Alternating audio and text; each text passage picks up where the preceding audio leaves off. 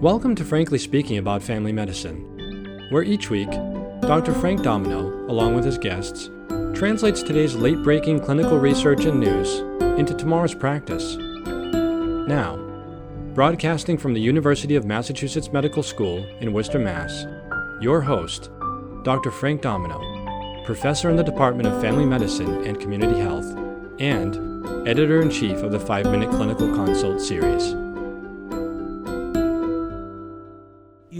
Inherited a new patient into your practice as a PCP across town has recently retired. You see her on your schedule and you note that she's on chronic opioids for a low back pain injury she had three years ago. You suspect she's coming in for a refill today and wonder how to approach it. Joining me today is Jill Terrien and Susan Feeney, both assistant professors at the University of Massachusetts Medical School's Graduate School of Nursing. Welcome to the show, Jill and Susan. Thank you, Frank. Thanks, Frank. So uh, I'm going to start with you, Jill. This patient is not uncommon these days in our practice. Um, what's your approach to inheriting a patient who's already on chronic opioids for chronic pain? Thank you, Frank. I think that, you know, the challenge is you don't know until she gets there what you're going to have. Um, so my approach would be for, typical for any new patient would be some intake information.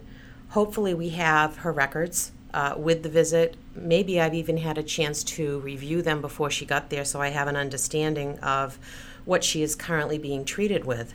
Initially, it's introducing myself to the patient and to find out what her needs are during this visit specifically. Mm-hmm. Would you uh, think about taking her off her opioids today or, or starting to wean her off? Yes, Frank. I think I need to first understand you know, the mechanism of her injury, what she's had over these three years, because that is a chronic state to be on opioids, and to see what I can do to offer uh, a multimodal approach to her pain. So it sounds like you want to establish a little bit more of a, of a relationship and then think about going forward how to address her pain best. Um, Susan, just mm-hmm. in general, what are your thoughts about uh, the diagnosis and management of chronic pain today? Um, it's very complex and very common in primary care, and it probably is the most vexing diagnosis that we see. Um, the truth is that it, when people are in chronic pain, it, it affects their function and their ability. Um, but what we do know is that opioids, in most cases, are, is an ineffective treatment.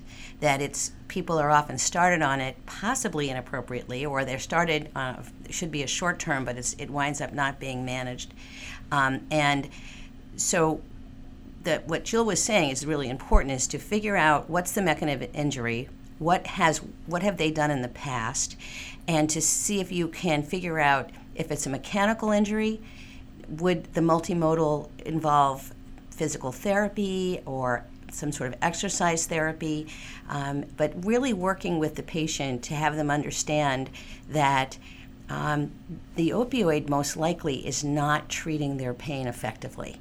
That it really has a, it's more effective for a, an acute type of pain, and that it's going to take um, slow uh, weaning off and a ramping up of other types of treatment, even something like um, acetaminophen or an NSAID if possible, but also physical therapy and, and um, specifically about low back pain.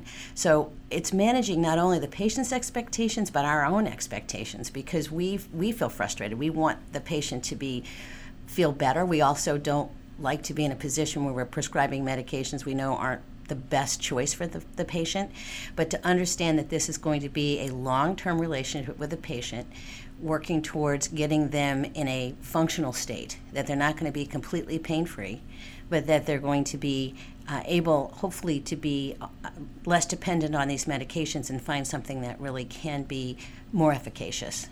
Well, thank you. That's great. Let's go back to Jill's patient. Um, what tools do you recommend, Jill, that we as providers use uh, when we have to prescribe opiates? Yes, there are a number of validated tools that are available to us as providers. And I think that, first of all, there's many of them. And so I think it's tailoring what works well in your practice. So, as prescribers, we use the uh, prescription drug monitoring database in Massachusetts. And around the country, I believe, uh, I want to say 48 states now have some sort of database that is similar. Not all of us talk yet, but many of us do. So you can get uh, especially being in Massachusetts, we have many, many borders where patients can go to other states and receive medications. So the PMP is probably one of my primary tools, not only to validate what has been prescribed to this patient, but to have a discussion with them to see just what I'll be looking at every time they come for a visit. That's one tool. Other tools are, you know, I'm going to be talking to the patient about um, an, an, agreement on how we're going to manage this pain and that what our goals of care are, and that we are going to safely talk about how to d- decrease, wean, and ultimately, I would like to see her off of her chronic opioid therapy. Okay. Um, how do you know if the patient's at high risk to develop dependency or, or even abuse of these drugs? Well, we know with opioids, anyways, that patients do build up a tolerance just because of the nature of the drug. So, we do have um, a tool that's been out there called the Opioid Risk Tool, which is not something that you would hand to a patient and have them check off, but it is a scoring system to look at anything in their background and when they were younger, if they had any issues with uh, pre adolescent sexual abuse, if they have any anxiety, depression, bipolar disorder, and um, anxiety and anything like that that could lend themselves to having a problem with opioids be more apt to misuse opioids. And how you ask those questions is really part of your interview. You weave it into your interview and, and history of the patient coming from the coming from the stance that I need to know more about you so I can help you with your um, chronic pain management because we know that there are certain things in a patient's life that can, can contribute to making them more dependent on these types of medications. Well, thank you. Susan, um, you mentioned a multimodal approach. Can you tell us a bit about non opioid treatments for chronic pain? Sure. There was a um, systematic review done by the CDC um, just this year, and uh, it was pretty pretty amazing. What they what they showed was that many of the studies that were looked at didn't look at long term outcomes, but they looked mainly at six weeks or shorter. But what they found was what we know that long term opioid use causes distress, impairment, and decreased function, and that there's also tolerance and increased um, association with misuse, addiction, and overdose. So when they compared various different alternatives, they found that many of them were just as efficacious or, or more uh, efficacious.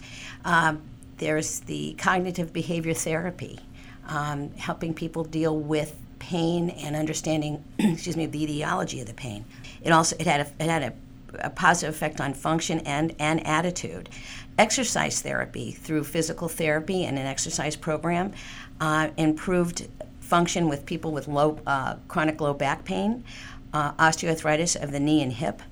And they also, many guidelines have incorporated um, the use of acetaminophen and NSAIDs for, um, for, for pain of osteoarthritis of, of hip and knee and of low back pain, and have found them to be just as efficacious. Understanding that NSAIDs have its own risk, but certainly uh, needs, that needs to be addressed.